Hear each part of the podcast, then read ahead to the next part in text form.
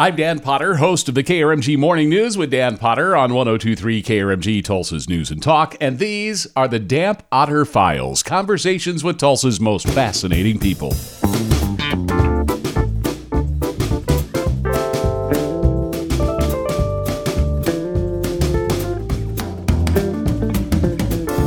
If you're going to a big holiday party this month, there is a decent chance the music will be from this guy.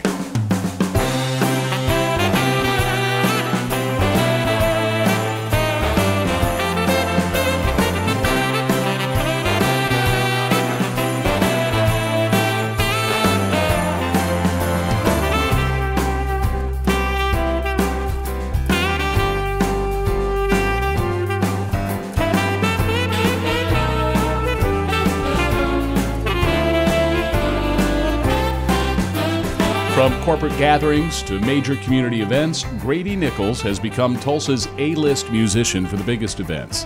The sax player and his band are especially busy this time of year with gigs ranging from the Utica Square lighting to the band's annual Christmas concert at the Mabee Center. Throughout a career spanning over two decades, Nichols has performed with Luciano Pavarotti, Ray Charles, Al Green, Wayman Tisdale, even the Beach Boys. His albums have featured such acclaimed guest vocalists as Chicago's Bill Champlin, Leigh Nash of Sixpence None the Richer, Andy Chrisman of 4Him, and award winning songwriter Zach Malloy. Are, are you from Tulsa, Grady? I actually grew up in Siloam Springs, Arkansas, Okay, so from the area. from the area. But my dad uh, was born in Tulsa, and and grew up here. So he went to Edison. He was a baseball player, and, and kind of an interesting thing. Um, when he was born, let me see if I can explain this right. But like, so my grandma and her sister both gave birth to twins on the same day in the same hospital at St. John's. And so back then, they even made like the the old uh, newsreels, you know, that they would run in, in theaters Yeah. back then. But um, so that was kind of a neat. So they were a local news story. They were a local news story. Huh. My dad was right from birth, you know, so he's he's a, a twin with his uh, sister. But uh, I'd always heard about Tulsa uh, growing up, and we had family over here because my grandparents were here, my aunt and uncle were here, a lot of cousins. So we were over in Tulsa all the time. When did you move here? When I graduated from college in uh, '94, I went to John Brown University in Siloam, and then moved over here. I felt like Tulsa really had uh, a lot of opportunity. All the things that I was interested in doing uh, seemed like that could happen here in Tulsa. Did you graduate with a music degree or what was your degree in? My degree was broadcasting. Really? Yes, and uh, you know, I thought I was going to try and be an anchor, an anchor person, you know, an anchor man, Yeah. and uh, I think probably that would not have been good because I would have done the news like Chevy Chase would have, you know. Oh, I know the But, temptation. That's for you know, sure. because you just you just you want to make something that's you just want to lighten things up because goodness, there's so much stuff in the world, you know. Tell me about it. But um, but yeah, I studied broadcasting and I minored in business, so I didn't. I, I basic, but I did take music classes. Um, I took two years of theory. I took ear training, and then I also studied privately with a uh, saxophone professor at the NSU in Tahlequah. When was it you first picked up the sax? The sixth grade. Okay. And, so they uh, came around to the grade school. They said, uh, "Hey, who wants to be in band? Let's try out this reed instrument on you, sir, because your embouchure looks like uh, it's good for the saxophone." I wish it was that easy, Dan. Because Yeah? actually, what happened was, you know, at that time, um, Kenny G was popular, Right. So everybody wanted to play the saxophone, and so my band director talked me into starting on the French horn Oh God. under the guise that, hey, this thing sounds like the sax. You won't know the difference, you know. And I was like, okay. I mean, I'll, I'll, I'll give it, I'll give it a whirl. And uh, you know, it, it doesn't, Oh. it didn't look as cool. It just, you know, and the role of that instrument in a in an orchestra was different, you know, and Yes, it is. I I played it and I just was like, hmm, I no, this really isn't what I'm. it's it's it, the toughest brass instrument to master by well, most accounts, and it's and it's uh, it has such an interesting quality because yeah. I always think of the French horn as kind of that mournful sound that you'll hear through Love different pieces because it's it's French beautiful, horn. but it's yeah. nothing where you could play you know, chameleon with, right? exactly. you know, it's not. It's not. You're not, going to play Herbie Hancock. No, it's on just the French horn. It, was, it would be very unusual. So, my uh, this kind of this was this worked really well. My dad was the principal at the junior high, uh, so I just was like, Dad, can you talk to Mr. Parker and just see if there's any way I can switch? And so Dad went and just talked to him, said, Hey, this, you know, my son's not really it. This just is not really his thing. Is it, could he switch to the sax? And so he let me, which was great. But I was behind. You know, I was like last year because Yeah. this I had I had really given it a shot for quite a while, and um, but then I just practiced and and practiced and practiced to to catch up. Did you know pretty quickly that you were in love with his instrument, or did it take a while? You know, I think where when it when there was a real switch in terms of how much time I spent on the horn was uh, I I was an athlete or pff, I, I practiced with the guys that were athletes, right? Let's put it that way. You know, I played basketball. Okay.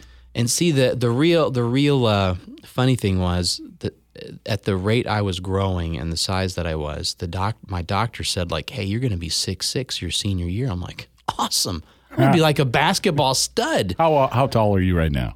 like five eleven. I mean, You're- I you're didn't, my I didn't make six foot, man, and you know, and so uh, I had that in the back of my head, and I kept thinking, well, you know, I'm not getting to play a whole lot. I'm kind of warming up the bench here. Maybe I'll get to. Maybe this whole growth thing's going to happen. My junior year in high school, I'm playing on junior varsity, which of course no one comes to those games, right? It's Right. like they're like at five, I mean, you know, and, and so no one, no one's there, and and there were freshmen. I was a junior at the time. There were freshmen dressing out ahead of me on the varsity. I'm like, hmm, well, that's kind of you know that's not cool. I I mean I get they're better, but you know, but I'm a junior. So I went I went to my coach and I said, "Do you see me dressing out on the varsity?" And he just looked at me. He said, "No, no, I don't. no, I don't." But I'm like, "That's I needed that. Yeah, I that was needed the that honest kind answer of you needed. Exactly. I needed that honesty. And so I just said, "Well, I think I think that's it for me, coach. I think I, I think I'm going to really I really want to get into my music and spend time with that cuz you know mm-hmm. those practices you would be there for hours Sure. after school. And so that's that was really the switch and I really started spending a lot of time practicing. And, and when you're young and in high school and college, it's you know, you just want to tell all the all the young people, gosh, I sound like an old guy, but you want to tell all the young people, get off the Xbox. This is when you have time to actually develop Yeah. a craft or or learn to be good at something because you've got all this time. And uh, you know, as you as you get older and you're doing your craft, you have less and less time to to spend like experimenting and, and practicing as much as you did when you were when you were younger. You know, people ask me why I am involved with high school marching band and drum corps. You know, 40 years after my experience with it, and it, it is simply because of the quality of young people I get to hang around. Hmm. You know, we, we take open mics and calls on on my radio show with people bad mouthing young people all of the time. And my response to them is, "You're hanging around with the wrong kind of young people. You know, if you hang around student musicians, you're going to hang around kids that that know how to have fun without being plugged in. You know, um, and and I love that, and know how to pursue excellence, and know that hard work can lead to a whole lot of happiness. And marching band, whew, I mean that that's uh, I I did that. I did marching band. I, I had a gig in Little Rock last weekend, and I was telling the audience that we used to come from Siloam to Little Rock to compete, and uh, it was uh, ironically I played bass drum. I didn't really play the sax, because really, in a marching band, the, the woodwinds, bless their hearts, Yeah. you know, you just can't really, you're just not really heard well, all these that days they're miking them. They'll they'll use shotgun mics and they'll mic a whole ensemble of woodwinds, and you can start to hear them. But in a lot of bands, totally lost. You're right. Yeah, and so um, I played bass drum, and but then my senior year, he uh, he wanted me to play snare. So that sn- that summer, I learned how to play snare drum, and I actually feel like that that rhythmic experience that that gave me over all those years really helped influence how I how I play.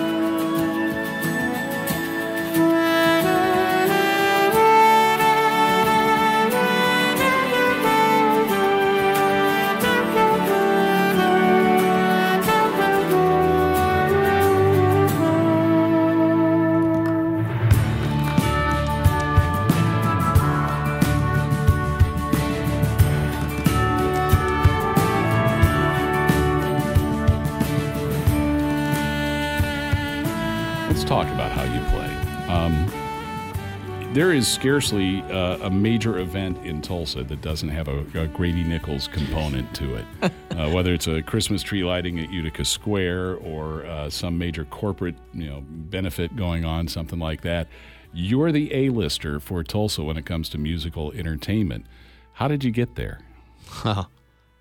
Um, you know, I don't, I, I don't know. I, I, I think, um, I've just, I've worked really hard. I mean, I remember when I moved here, um, I had a cassette and a little, a one sheet biography, right? Because I was 22, hadn't really done a whole lot. So it was, the type was really big so that it looked more full on the sheet. But I remember going to, to clubs and I would go in and say, "Hey, I, I just moved to town. I'm a sax player. Do you guys ever do a jazz night or anything like that?" And you know, I just I kind of pounded the pavement, and I, I got a lot of got a lot of laughs because I didn't I didn't have a feel for the scene. I had no idea.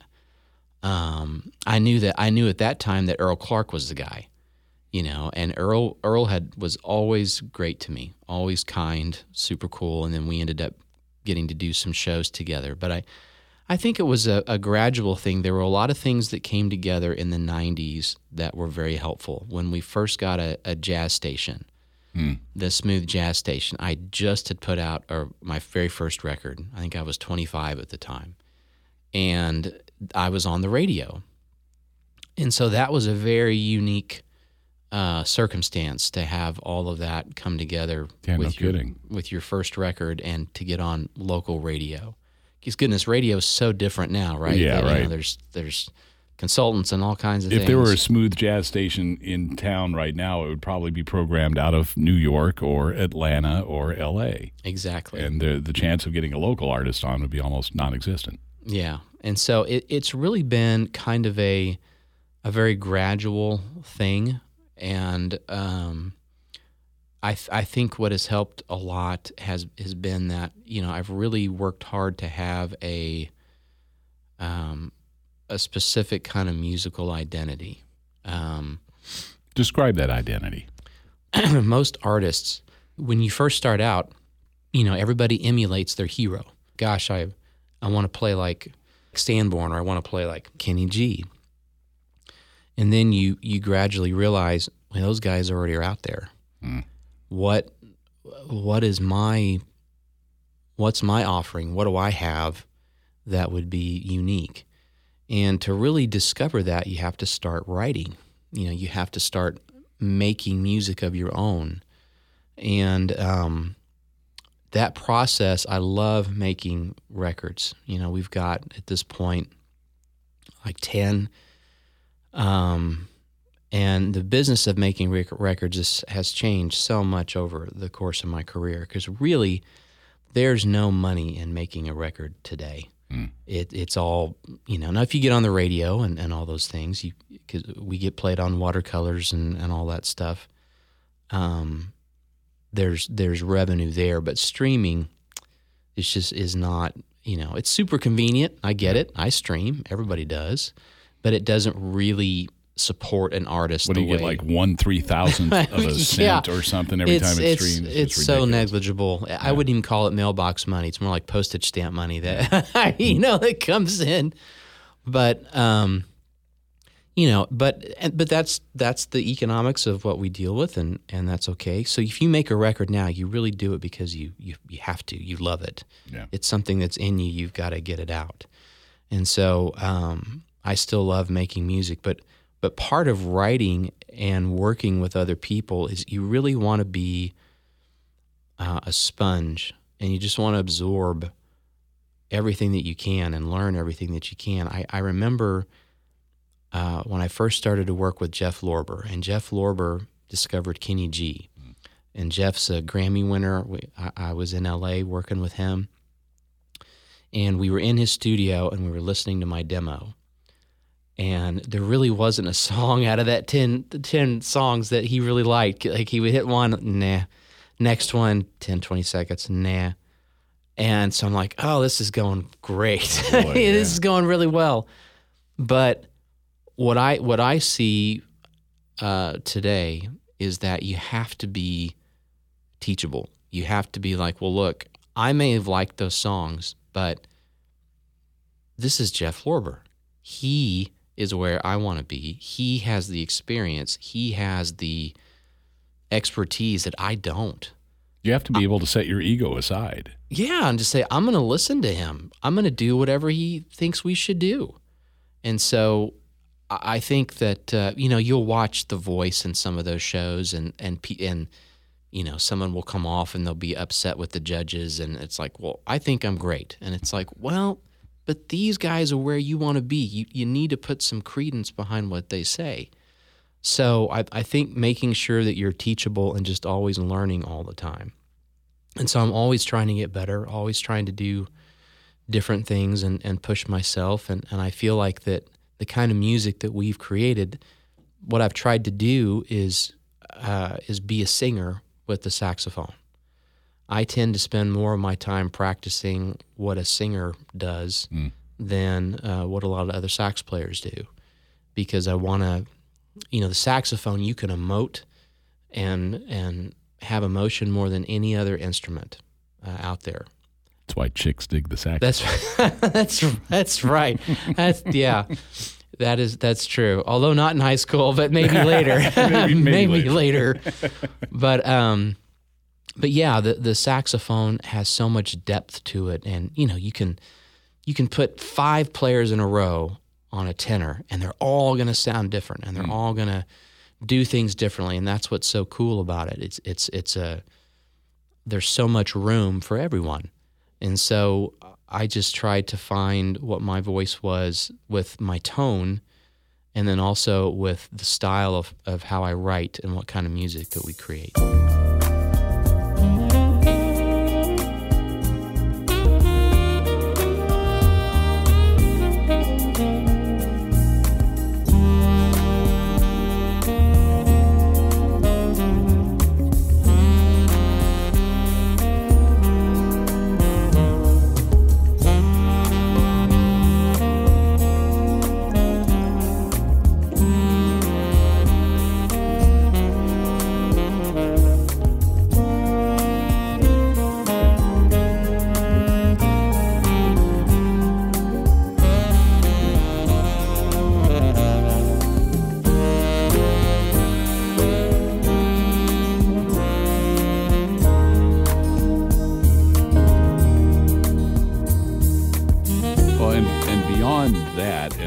Success you have, you know, the other 11 months of the year, December, you, Grady Nichols turns into Mr. Christmas Tulsa. uh, Right. we're, we're just three days removed from your big Christmas concert at the Mabee Center. You told me you had your biggest crowd ever this year. Yes, biggest crowd we, we've had, and uh, it, it benefited Lisa Bain Ministries, and she's uh, she was a phenomenal uh, partner, and um, you know, she has an amazing ministry that does a lot for the community in Tulsa. And because uh, if you're going through cancer, she comes alongside and helps you walk through that mm. and just lifts your spirits because, you know, people deal with so many tough things.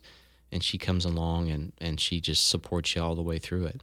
And I've known Lisa for a very, very, very long time. And she's an outstanding, outstanding human being. Do you have any nights free during the Christmas season, or are you playing a gig every night? Oh no, not not every night. Right. I mean, there I there are things I I'll say no to, you know, just because you do want to um, not overdo it or you know not not overextend yourself. But you know, to, to your point earlier, um, I did I did in those early years I did work way too much. I mean, I I could remember. Um, you know, I would get sick, and my doctor was like, "Do you ever take a vacation?" Well, yeah, I'll go to L.A. and I'll I'll write and work. And he's like, "No, I mean like a real vacation." I think I think probably my my first vacation was when I got married. uh, you know, in in 2000, we're we're at um, oh in Nassau, uh, Atlantis. Uh-huh. We're we're sitting there on the beach, and like I think on the I think it was the first day you know, we're, we're, sitting there, and I I turned to my wife and I said, "So so what do we do? What are we what are we supposed to do?" And she's like, "Nothing. This That's the whole it. point. Yeah. You just sit." I'm like, "Oh, I've never done. I, I'd never done that before. All all through my, I just, you know, yeah. but I enjoy the work. I, I I enjoy work. I enjoy what I do. So it it doesn't seem as much like work, you know." Pretty much all of my PTO from the station's taken up doing marching band and drum corps stuff, and and that's my vacation too. So I, I totally you understand. Yeah, yeah. Uh, sitting still is both uh, liberating and frustrating. now, how how did you acquire this passion for for marching band? Well, I, I was I was in drum corps and marching band when I was in high school. I was a um, back then they called him marching and maneuvering technician. I was a visual instructor for several corps and marching bands in Illinois and Indiana and Ohio uh, in the 80s and 90s, and then started announcing for Drum Corps International and BOA in the early 90s, and that's kind of carried me through to now I do podcasting for them and all sorts of stuff. I've kind of become a, a marching band celebrity in this little niche activity which that, I love. That is amazing, and it, it, it has become so much more sophisticated. Oh yeah, than than when I was in it as a kid. I mean, yeah. there's it is a it's a really big deal. And it's you know that, I'm glad you said that because it kind of brings me to you know the musicality of Green Country and of Tulsa. Um, you know, I had the band directors from Union, Owasso, and Broken Arrow in here for one of these podcasts, so a month, two months ago and talk. What is it in the water that uh, we have so many great high school music programs in this area, and then you go beyond that to the professional scene and the Tulsa sound and how it's shaped, uh, you know, the the American song canon. Mm-hmm. Um, just kind of maybe to wrap things up here, talk to me about Tulsa and music and what you've observed since you've been here. I think Tulsa. Ha- Tulsa has an amazing history. I mean, I uh, when uh, Teresa Knox refurbished Church Studio. Yeah.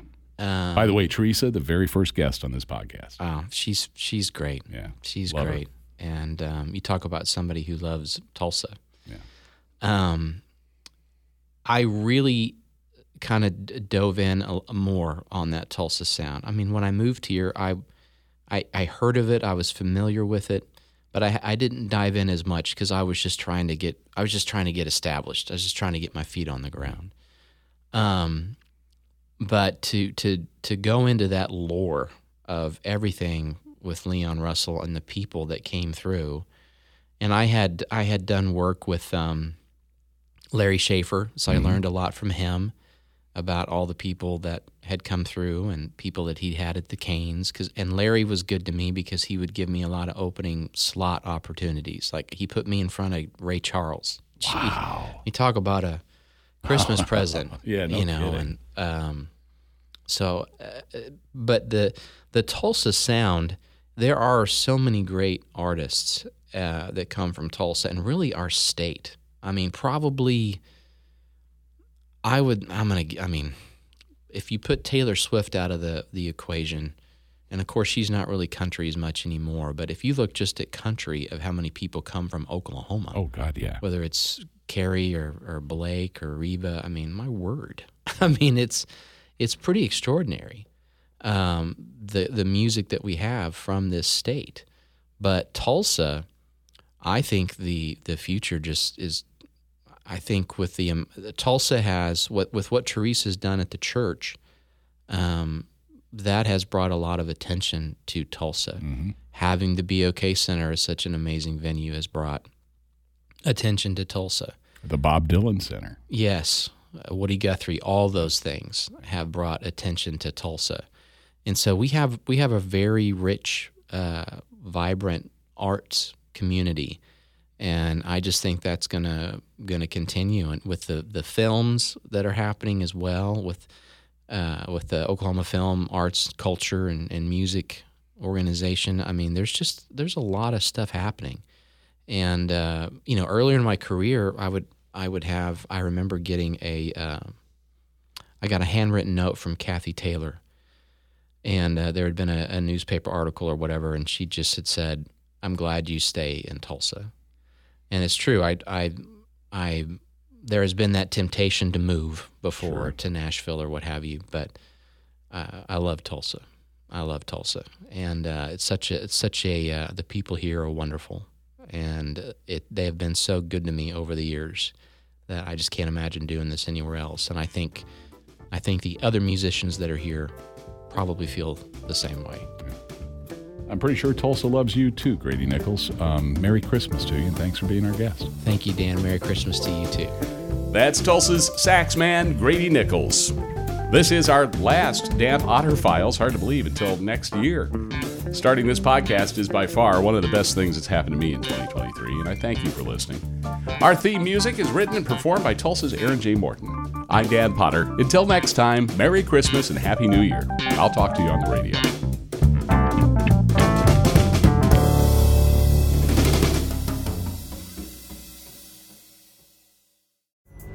Pulling up to Mickey D's just for drinks? Oh, yeah, that's me. Nothing extra, just perfection and a straw. Coming in hot for the coldest cups on the block. Because there are drinks, then there are drinks from McDonald's. Mix things up with any size lemonade or sweet tea for $1.49. Perfect with our classic fries. Price and participation may vary, cannot be combined with any other offer. Ba da ba ba ba.